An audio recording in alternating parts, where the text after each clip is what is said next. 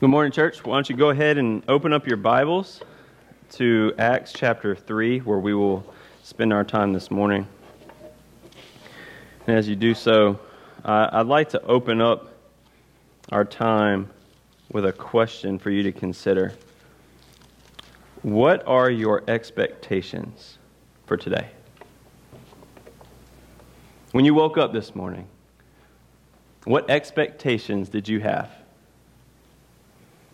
For many, if, if not most, this morning has been a normal one. Uh, nothing out of the ordinary has occurred, nothing out of our typical routine for a Sunday morning. I would venture to say that that exactly was our expectation.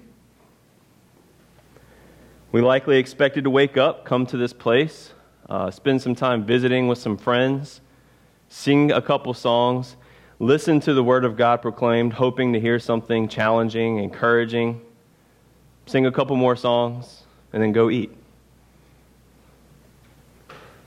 My prayer over the past couple days specifically has been that your expectations would be interrupted today. That your routine would be broken by the powerful and transformational spirit of our Lord Jesus Christ. Because what we will see this morning is that God, in His own sovereign will, can do exactly that if He so chooses. So let's read our passage. We have a whole chapter to look at here, but it's important to see the first half of that as it gives way to the second half, as we see a miracle followed with a message.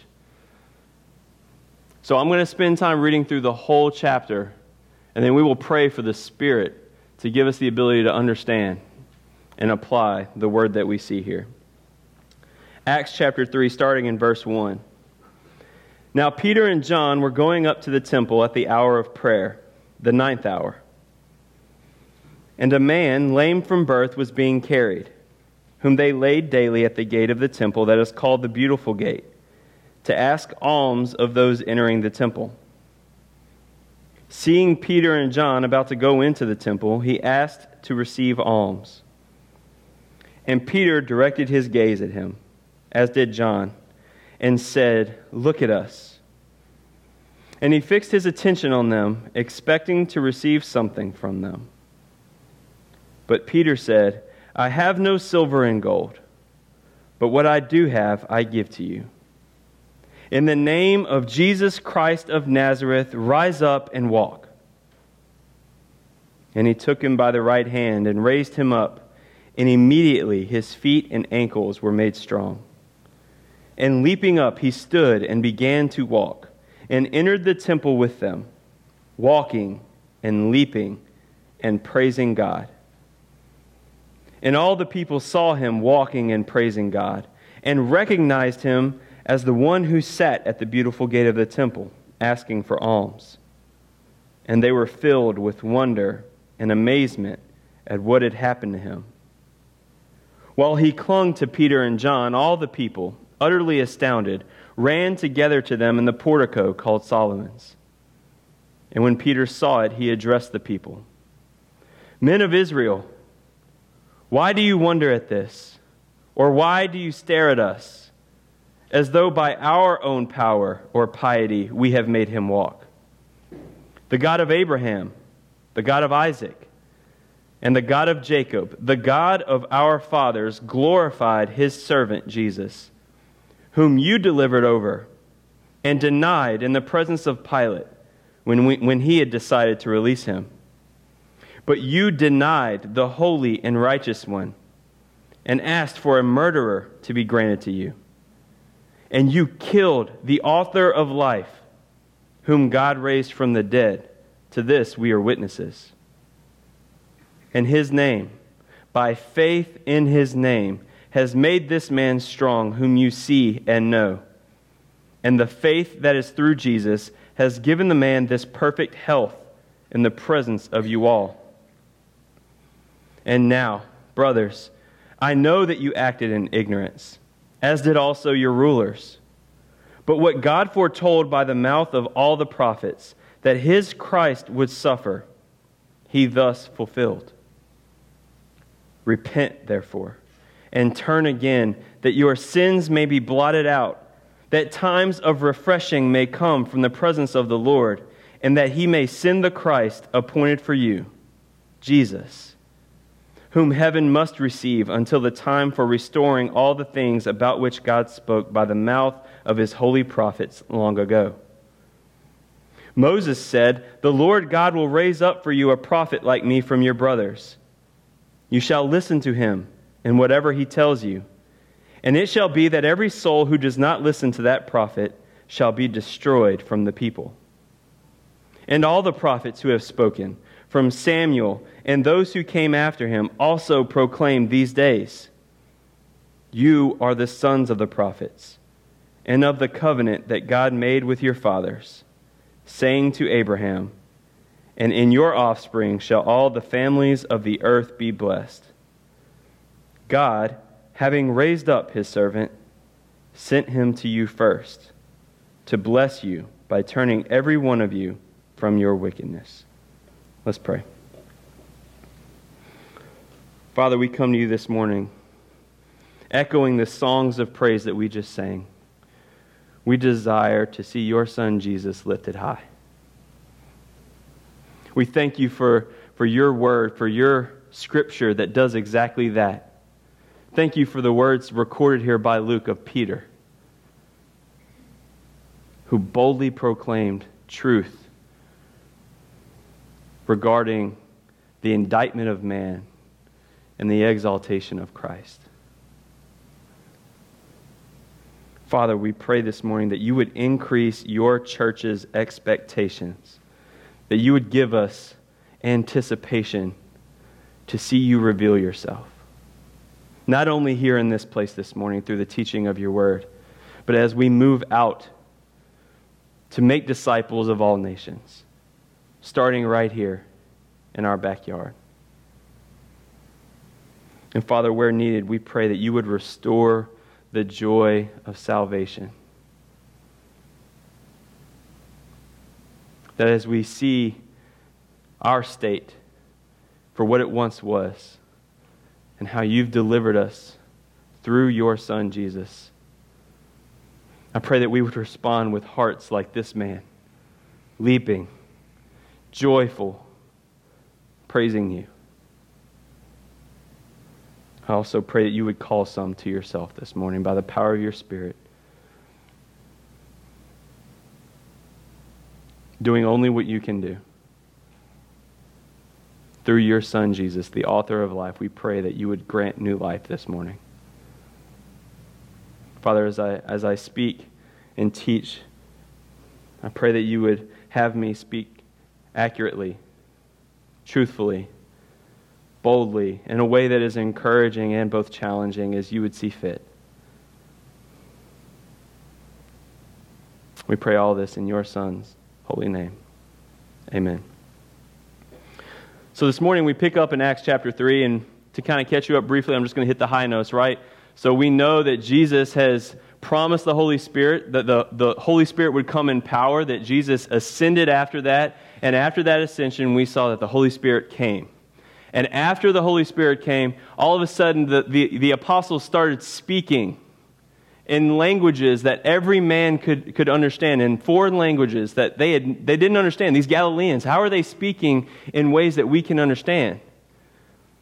Peter followed that great miracle with the message, his sermon at the day of Pentecost. And what we saw that day, that thousands people, 3,000 came to salvation. Then we saw this description of the early church last week what they devoted themselves to.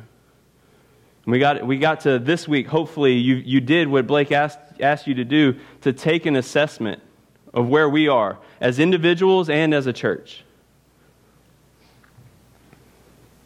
Chapter 3 opens with a description of a normal day in Jerusalem.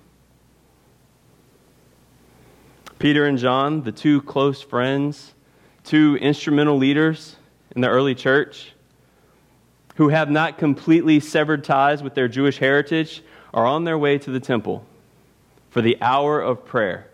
Specifically, here it's the ninth hour. Now, that would be about 3 p.m. Their day would start when the sun rose. So, the ninth hour from the, the time of the sun rising, probably estimated around 6 a.m., 3 p.m., they're on their way to the temple. Understand that this was customary, this was routine. There were three different hours throughout the day devoted to prayer in the temple. The first one would be at the third hour, that would be 9 a.m. The second at the sixth hour, around noon.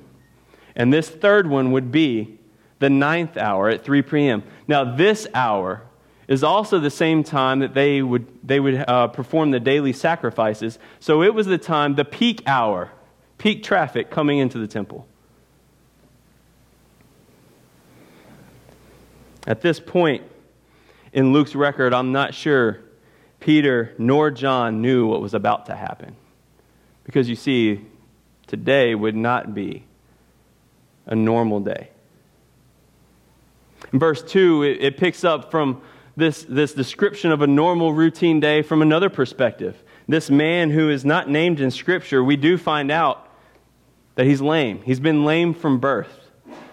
Later on in Acts 42, uh, Acts 4 22, we learn that this man has been alive, crippled for over 40 years. He cannot walk. And again, we're told in words that describe a, a daily routine that he was being carried to be laid at the gate of the temple in what was known as the beautiful gate, as he was every day of his life. Now, understand that in this day, there wasn't much that a man of his condition could do. We've been blessed. Technology has has really changed a lot for what a crippled person could do in our day. But here, you're required to do manual labor. You're required to be able to walk. There's no way, there's nothing on wheels to move around with. And so this man's state was hopeless. It was helpless. Every single day that he woke up, he woke up to the reality that, yes, nothing's changed. And so he did what he did every day. He was carried, dependent upon others, to bring him to be laid in front of his gate, his spot in the world, to beg for merciful charity. This gate, this beautiful gate, we don't have a lot of knowledge about what this was, but it was for sure large, 75 feet high. It would take 20 people, 20 men to close this gate. It was really ornate, covered in brass and gold. That's his spot. One of the things that I enjoy doing ever since we moved into this building is I enjoy moving around and messing up your spots on Sunday mornings. I did it this morning. It's the first time I've sat there. I had to bump this whole crew over. I think a couple weeks ago, y'all were bumped over here. I, lo- I love seeing that. We're so fixed, right? We have our routines here on Sunday morning. You expect to come in here and sit in your spot.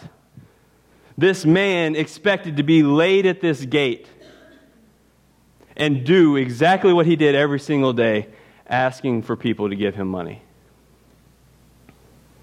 this location and time of day would have been optimal for him. Because you see, this gate was in the court of the Gentiles. And the further you moved into the temple, it became more and more exclusive. So this is the high traffic point. It's a perfect spot for somebody like him, right? Of all people, who should be the most generous to give? Those who are entering the temple. Whether it be out of, pure generosity or out of a, a desire to prove their piety right before they enter in. So he parked himself right there. Smart man.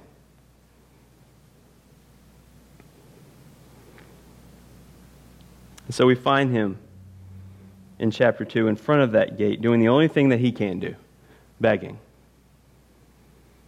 What do you think his expectations were that day? Do you think they were any different? I don't imagine so. In fact, you see every single day for around 40 years. We don't know exactly. It says he was over 40 years old. At some point in his life, this became routine for him. And every day he would wake up to the helpless and hopeless reality that was his life. But in order to keep living, without any other way to make a day share, he allowed his lack of dignity to be laid bare and be carried to this gate to ask for charity. In verse 3, we see that seeing Peter and John as they're about to enter into the temple, seeing Peter and John among the thousands that would have been walking through that day, he asked them for a charitable gift. This is an ordinary moment in an ordinary day. But then the routine is broken. Look at chapter 4. I want, let's read verses, chapter 3. Let's read verses 4 through 10 again. And Peter directed his gaze at him, as did John, and said, Look at us. And he fixed his attention on them, expecting to receive something from them. But Peter said, I have no silver and gold, but what I do have I give to you. In the name of Jesus Christ of Nazareth, rise up and walk. And he took him by the right hand and raised him up. And immediately his feet and ankles were made strong. And leaping up, he stood and began to walk and entered the temple with them, walking and leaping and praising God. And all the people saw him walking and praising God, and recognized him as the one who sat at the beautiful gate of the temple asking for alms. And they were filled with wonder and amazement at what had happened to him. In verse 4, it says, Peter and John directed their gaze at this man. That word that's used there for the gaze is the same word that was used as they gazed at Jesus after he ascended. They are fixed on this man. It is important to point out that this man was seen that day, that Peter and John saw him. A man who was ignored, a man who was often neglected, was seen. Had we been in Jerusalem that day, I wonder how many of us would have seen him. I wonder how many of us would have walked right past him like the thou- other thousands that did on our way into the temple. I wonder this morning how many of us drove by a crowd, a couple, or one. You see, that it was really significant that it was this one man. I, I thought that was so interesting. We're coming off the heels of a, a mass revival where Peter preaches the gospel and 3,000 people come to faith, but yet they also see the one. And they stop. Now, understand, I don't know why they stopped. Because, you see, in a city this large, more than likely, Peter and John had walked by several beggars that day. And we know because all the people recognize him as that one. He's the guy that sits outside at that gate. More than likely, Peter and John have walked by this man many times. But this day, according to the preordained plan of God, possibly because of the Holy Spirit that they are now filled with, their eyes are opened. And they see this man. They see him where he is, and they stop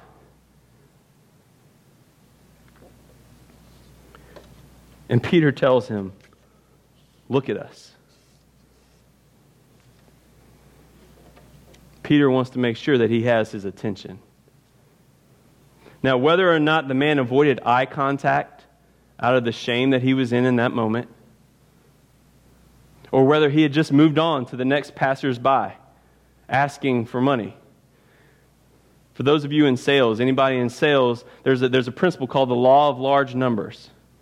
If you ask enough people, eventually you'll get a yes. And so maybe he had just moved on. He saw them, hey, can I have some money? And then moved on to the next one because the more people he asked, the more likely he would get some money. But Peter stopped him and he said, Look at us. Peter made sure that he had his attention. In verse 5, the man fixed his attention on Peter and John. And what does it say? Expecting to receive something from them. Something that he was used to receiving. Church, I have to ask what does the world expect from us? What do they expect us to offer?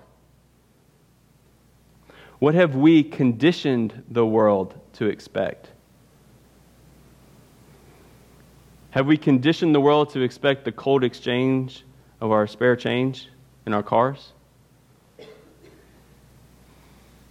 Have we conditioned the world to expect judgment, shame, condemnation? Have we conditioned the world to expect love, the love of Christ, mercy, grace, and forgiveness? Have we conditioned the world to expect that we're not just going to throw something at them and keep walking on by in our, our ordinary lives, but that we're going to stop and we're going to get in where they are, meet them where they are, and help them? Give them that hand to help them up. Walk with them into the temple.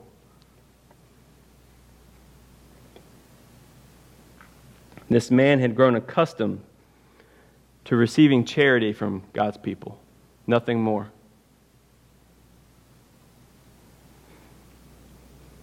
I love this. The word but. But Peter said, I have no silver and gold. Now, that statement by itself would have left this man incredibly frustrated, angry, likely. Why would you go out of your way to make sure that you had my attention to say, hey, bud, look, I don't have anything. But it didn't stop there because there was something more, because Peter knows he's got something far more valuable to offer this man. What does Peter have? The power of Christ. That is key. The power of Christ that was granted to him to heal that specific man on that specific day. You see, this was no routine day because God intervened and broke up the routine. He says, In the name of Jesus Christ of Nazareth, rise up and walk. Some observations. He didn't lay hands on him. I don't see a prayer. I don't see oil. I don't see some of these things that many of us have come accustomed to, to seeing as part of a healing process, of, of those who, who, who declare that they have the gift of healing. I don't see any of that here. All I see is the power of Christ being revealed and proclaimed. In the name of Jesus Christ, stand and walk. And then Peter gives him, he helps him up by his right hand. And immediately his feet and ankles were made strong. That's Dr. Luke coming in. Let me give you a little medical term. Let me point out the anatomy of the body. His feet and his ankles were made strong. Then look at verse 8. It says, And leaping up, this man was lame from birth, and he leaps up, he stands, and he began to walk. And where did he go? Into the temple. This man had been parked outside of the temple his whole life. And he follows Peter and John into the temple. And he's not walking around in the religious monotony as everyone else that day. He's, he's garnering attention. Because what do we see him doing? How does it describe him? Leaping. He's the crazy guy in church jumping up and down because he's excited. He's got joy. All the, everybody else is just like, that's weird. Why is he so happy?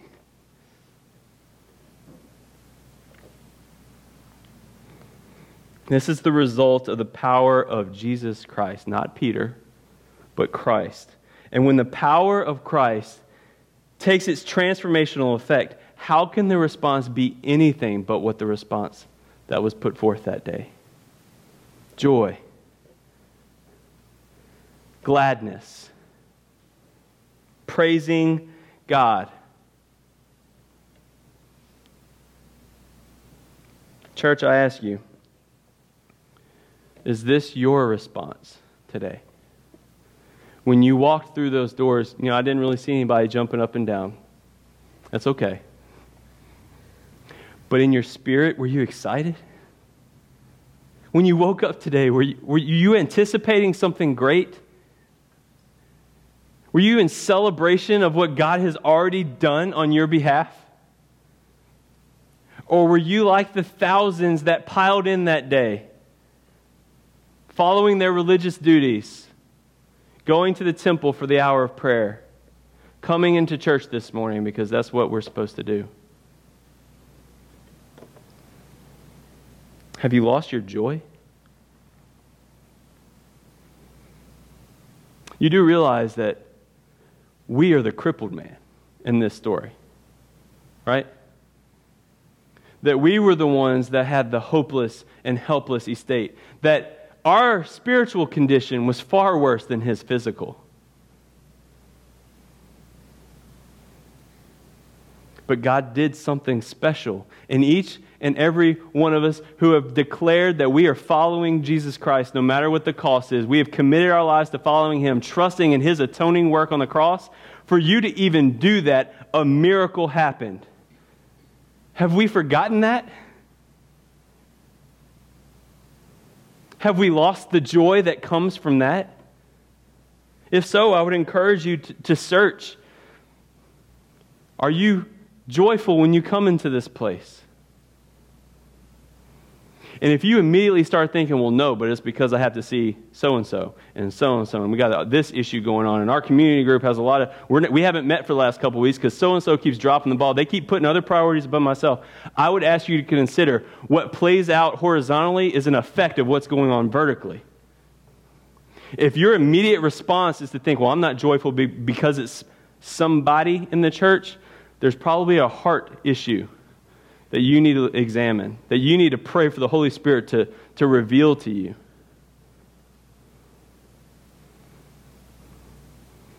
Because what God has done on your behalf in the name of Jesus Christ was a miracle. And we should have joy.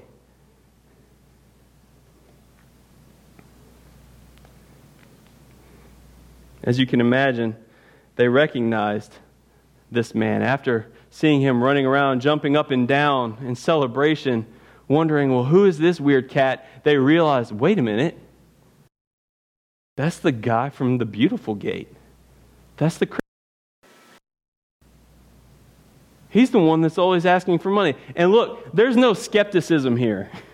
Later on, what we're going to see is this is declared as undeniable, unopposable. It's not like, oh, he's been lying to us for the last 30 years.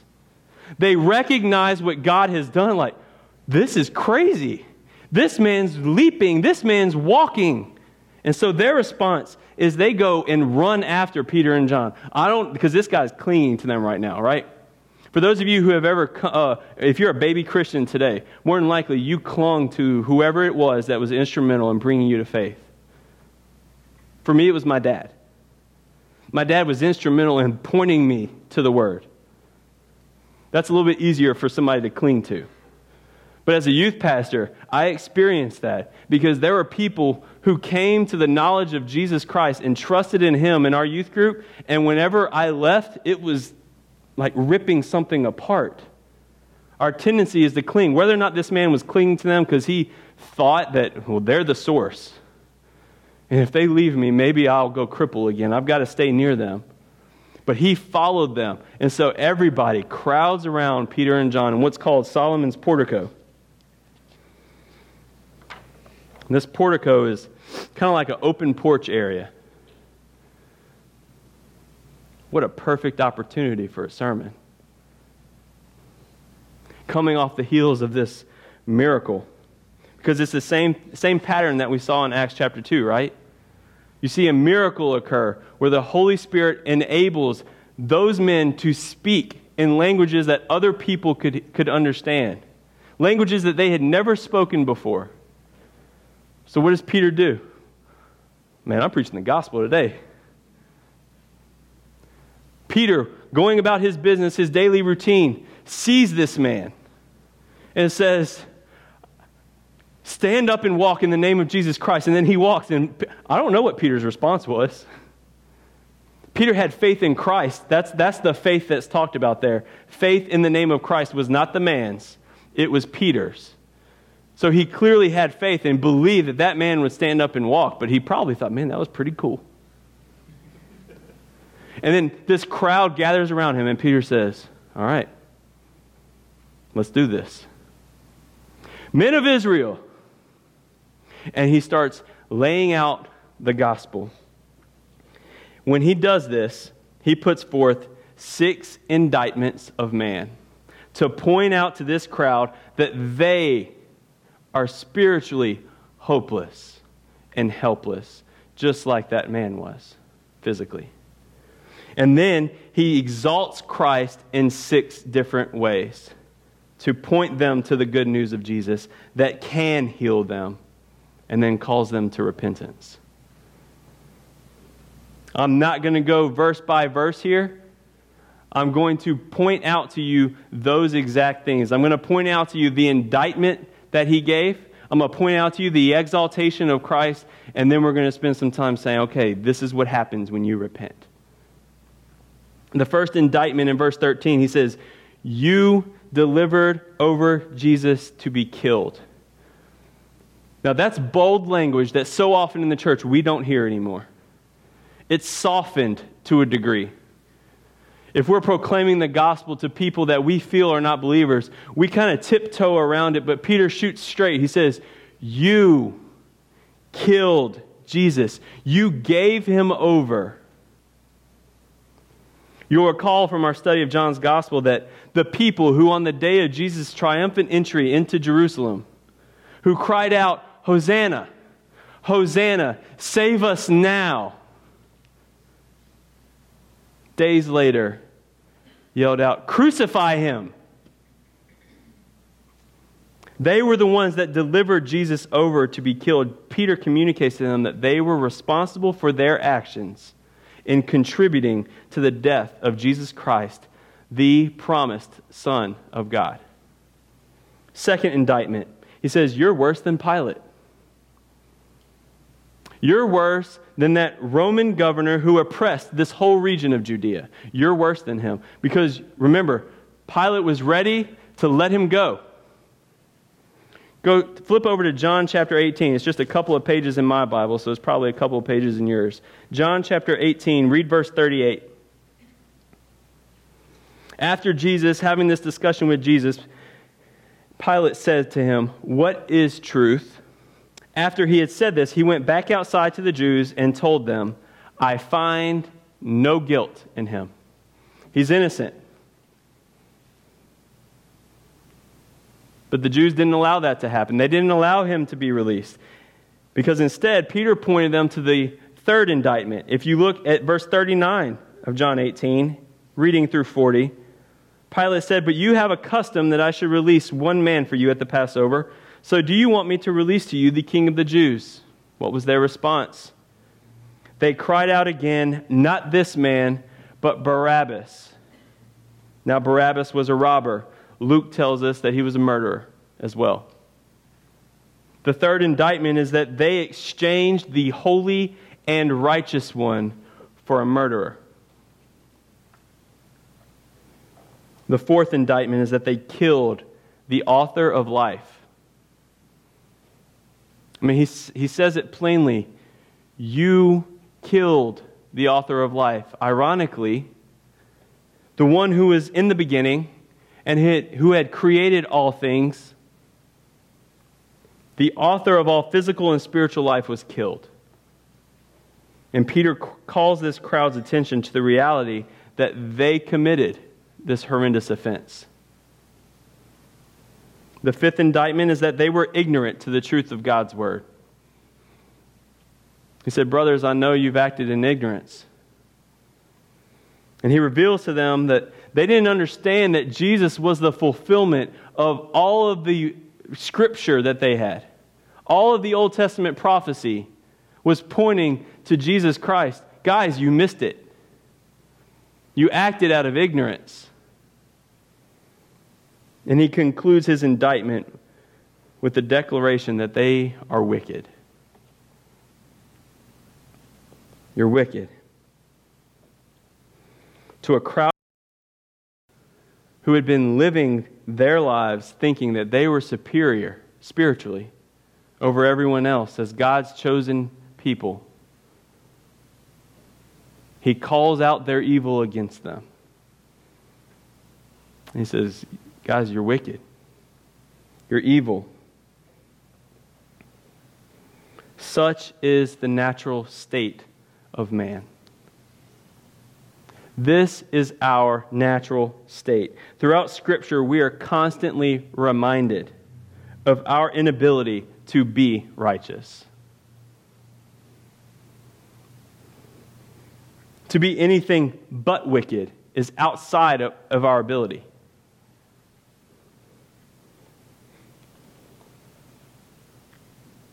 That's bad news. But then the bad news always gives way in Scripture to the good news. And that's where Peter exalts Christ six different ways. In verses 12 and 16, he points out that Christ's power and name is far greater than man's. Man is incapable of being righteous. You don't have the power. Good news. Christ's power is greater than yours. His name is greater than yours. Peter said, It's not by our own power. Men of Israel, why are you looking to us? Why are you looking at us as if we are the ones who have done this? It is by the, in the name of Jesus Christ, in his power, that this has been done, that this man has been healed completely, mind you. This isn't temporary. Peter points out that this is not going to go away. He is immediately and completely healed.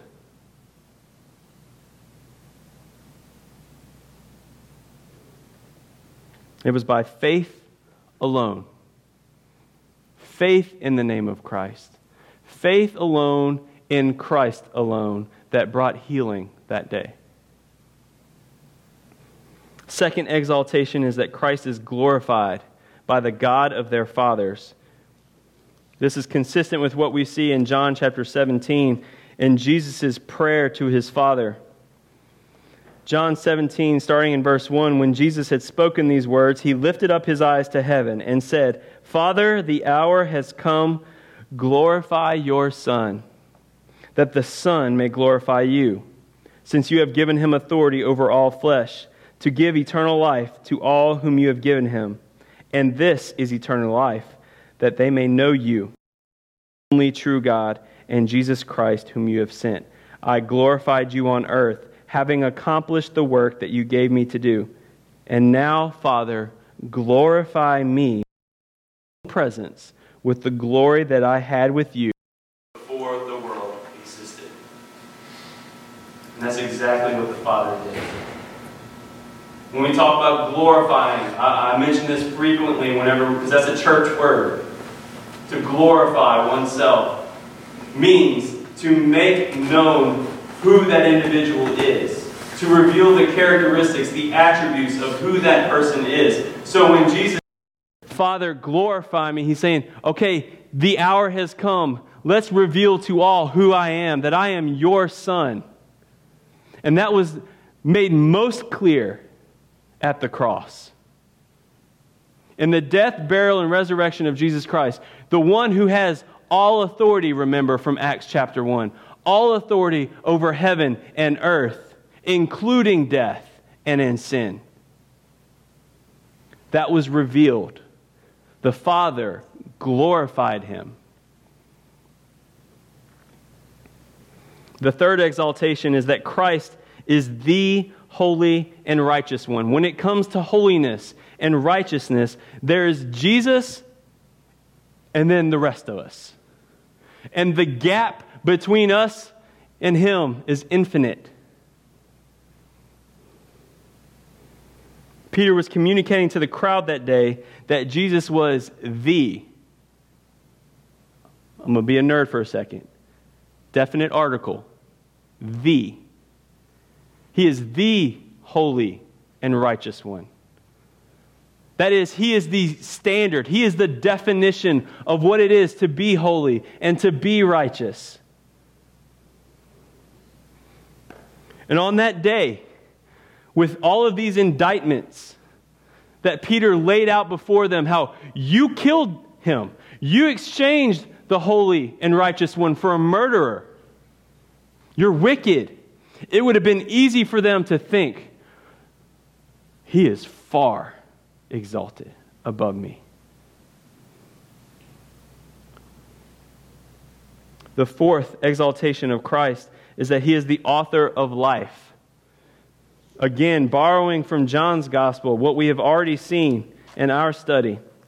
From John chapter 1 In the beginning was the Word, and the Word was with God, and the Word was God. He was in the beginning with God.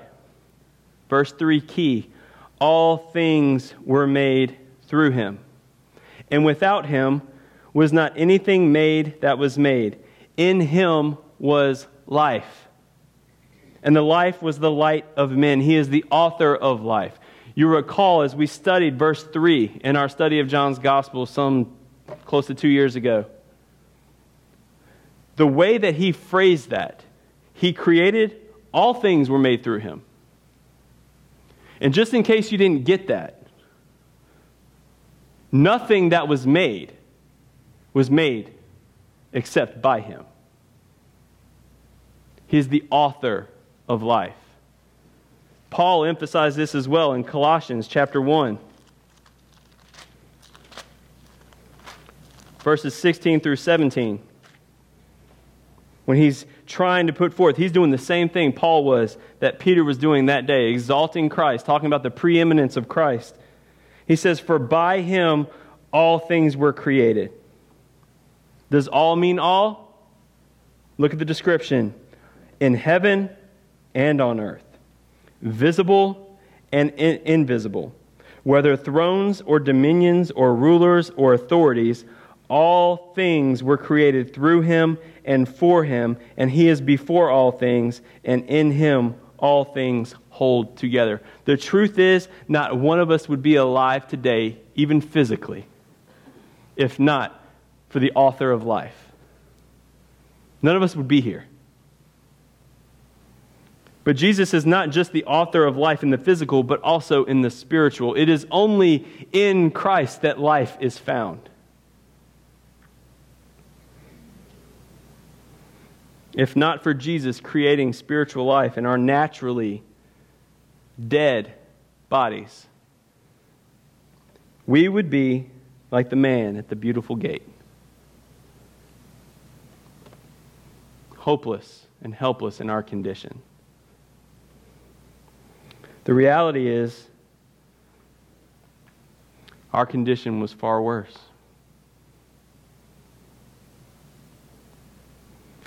Fifth exaltation Christ was raised from the dead. This is key. This is one of those things that's a non negotiable in the Christian faith. Without a resurrected Christ, our faith is dead. Without a resurrected Christ, our estate is still helpless and hopeless. Thanks be to God. Through Jesus Christ, that death was conquered, that he is resurrected, that he lives today. That is what guarantees our promise of eternal life. Because he has satisfied the eternal, just wrath of God on our behalf. And he rose to life, showing that the wrath was satisfied.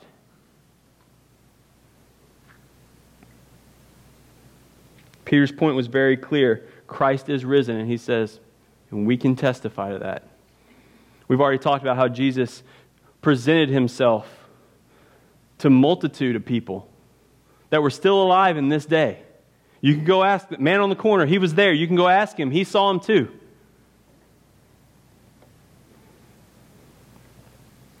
The sixth and last exaltation is that Christ is the fulfillment of Old Testament prophecy and covenant promises verse 18, Christ suffered just as told he would suffer.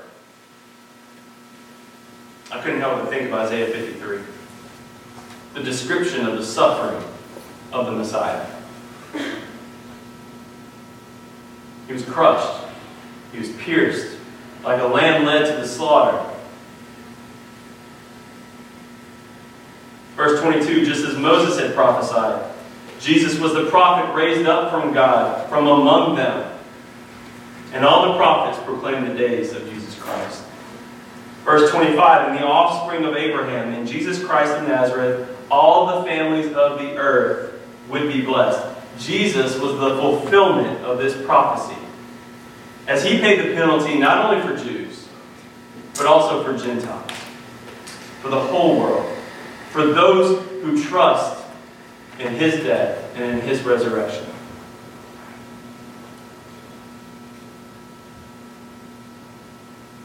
That was no ordinary day.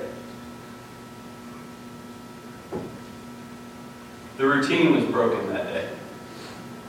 What we see, what we will see next week, 2,000 more had it that day. Because the one was seen. God intervened. God did something special that day. And from that miracle, the gospel was proclaimed. Understand that people didn't come to faith because of the miracle. Right? Paul talks about that in Romans chapter 10. Faith comes through what? Hearing. Hearing through the Word of God. The Word of God was proclaimed that day, and when the gospel was presented, people came to Christ. They came to trust in Him. People that had once rejected Him, denied Him, killed Him. Listen, you're not too far gone. I don't care where you are today. Whatever, whatever your sin is, I've got a list of them. Adultery, pride, lust, gossip, murder. Whatever it would be, racism, violence, anger. You're not too far gone. That day, there were thousands of people saved who had been involved, actively involved in the death of Jesus Christ. Guess what? All of us are the same. We exchange Christ every day for our own conveniences. It may not necessarily be a murderer, but guess what? When you hate your brother, you're saying, Hey, Christ, thank you for what you've done for me, but I'm going to hate this guy you realize of all people, when comparison to Jesus Christ, the exalted Christ that Peter put forth that day, that you are undeserving of grace, that you are undeserving of mercy. But Christ pursued you. So if you've not trusted in Christ, understand that you are not too far off. But your sin did lead to the death of Jesus Christ, the Son of God. Whatever it is, you're responsible for that. Because he died on your behalf if you would trust in him.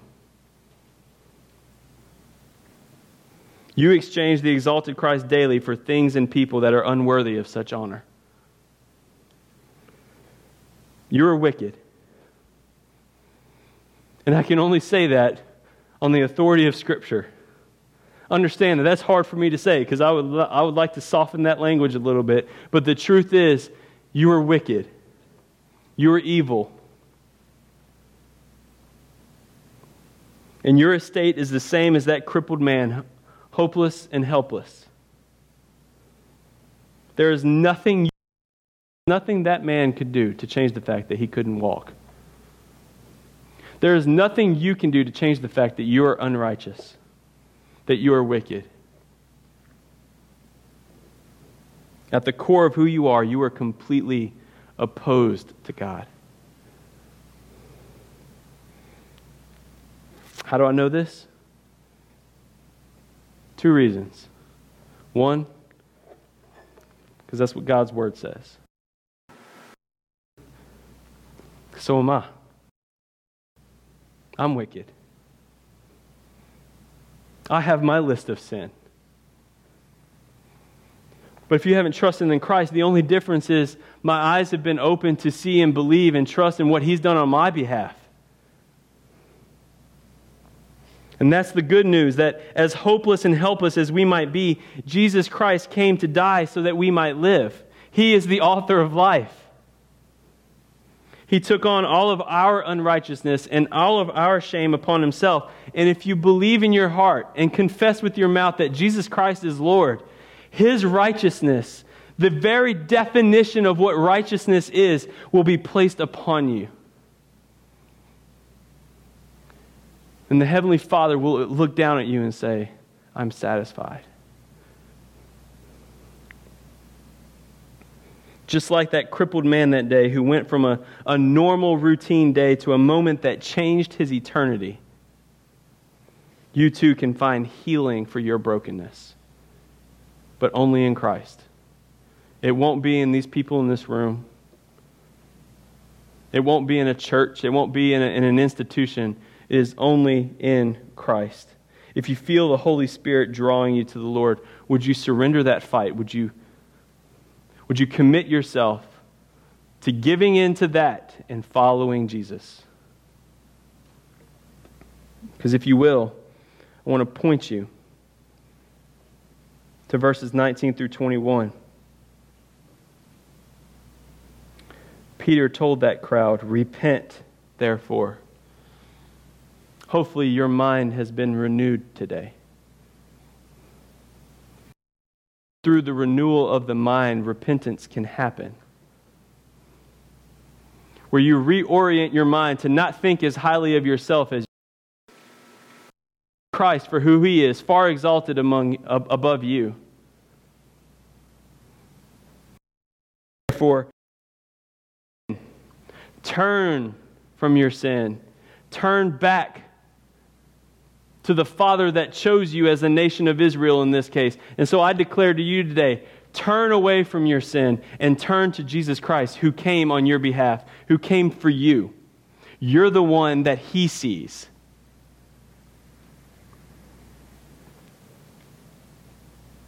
Peter says if, if you do that, number one, your sins may be blotted that when they would write on parchment, they would use these, this type of ink that would just sit on the page. And then they would be able to. Kind of like our dry erase board that we write on in our, our Bible study Methodist class. They would be blotted out. That whatever your list of sins are, hint, trust in Jesus Christ, your sins are gone. Because Christ took care of it. Secondly, you will find refreshment from the presence of the Lord. That is so important. And for those of you who have trusted in Christ, I hope you're listening. I hope you're not saying, oh, this isn't for me because I've already trusted, because the gospel has to take effect in your heart today, too. Hope refreshment from the presence of the Lord. For, for any that's what you'll find. You don't have to worry anymore. There's nothing refreshed.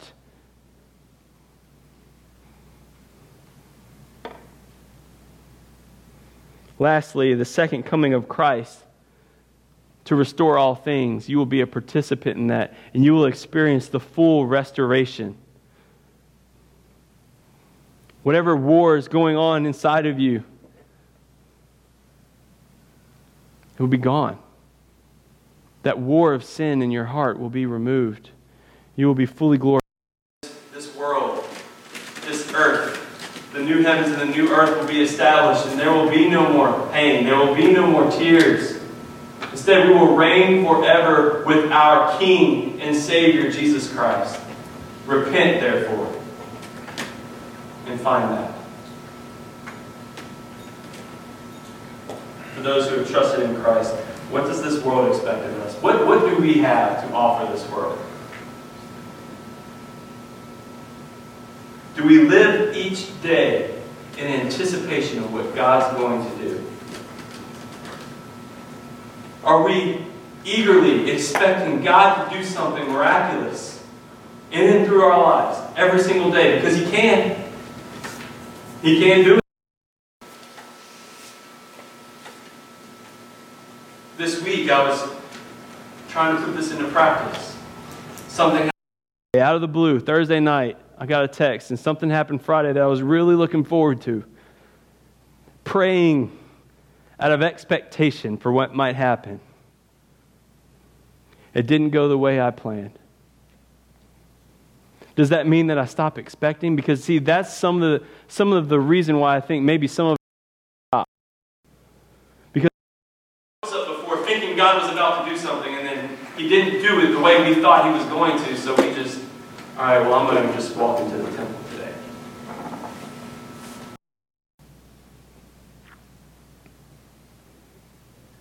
What do we have to offer the world? We have the good news of the immediate, complete healing that is there in Jesus Christ. The power of Christ that's infinitely, infinitely more valuable than any silver or gold that we could offer.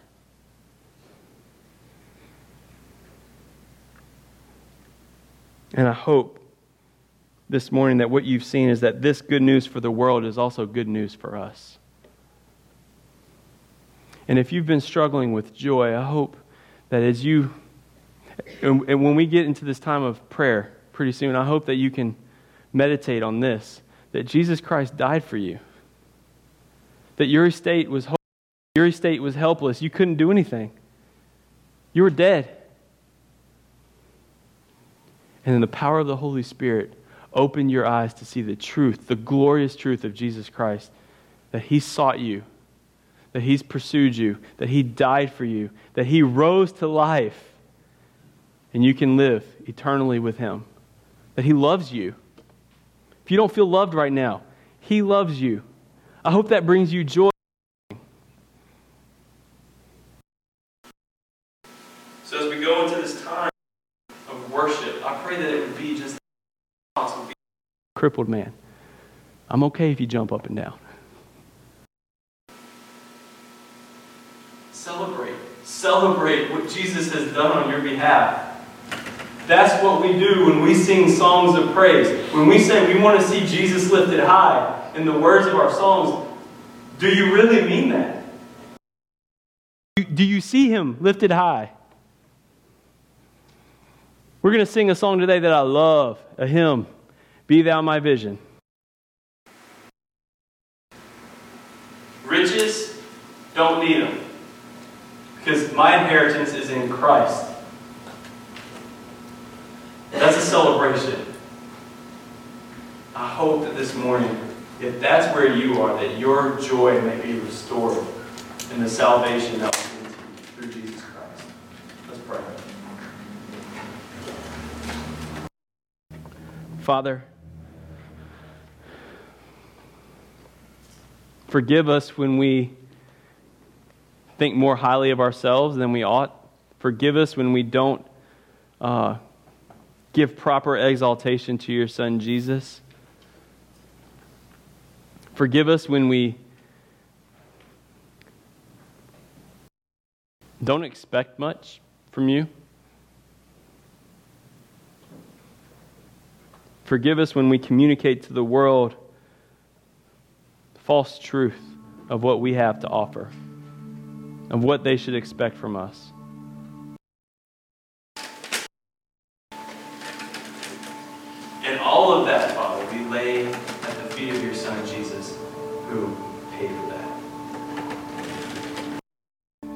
Thank you, Jesus, for seeing us, for leaving the eternal glory that you shared with your Father and coming down, taking on flesh, and dying. Father, we see in Scripture that, yes, man is responsible, but we also know that your Son laid down his life. Jesus, thank you for that sacrifice that you've made on our behalf. This morning, in response to this teaching, We pray that you would be exalted, Jesus. Father, we ask by the power of your Holy Spirit that where needed, that you would restore joy, the joy of our salvation. Respond in this with hearts overflowing, overflowing with the freedom that you've, you've given us. Thank you for bringing healing into our brokenness. For rescuing us out of our hopeless and helpless condition.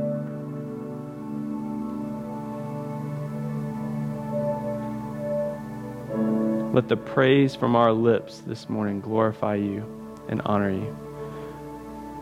And Father, we, we also pray if there would be anyone in this room right now that you are drawing to yourself, I pray that you would effectually call them to you that you would open up their eyes to see the indictment of man, to recognize the fact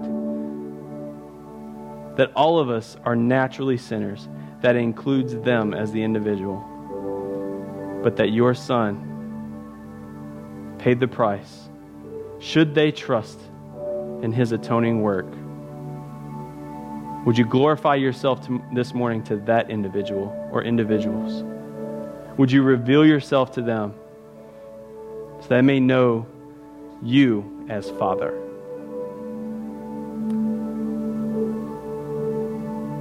We pray all of this in the glorious name, powerful name of your Son, Jesus Christ.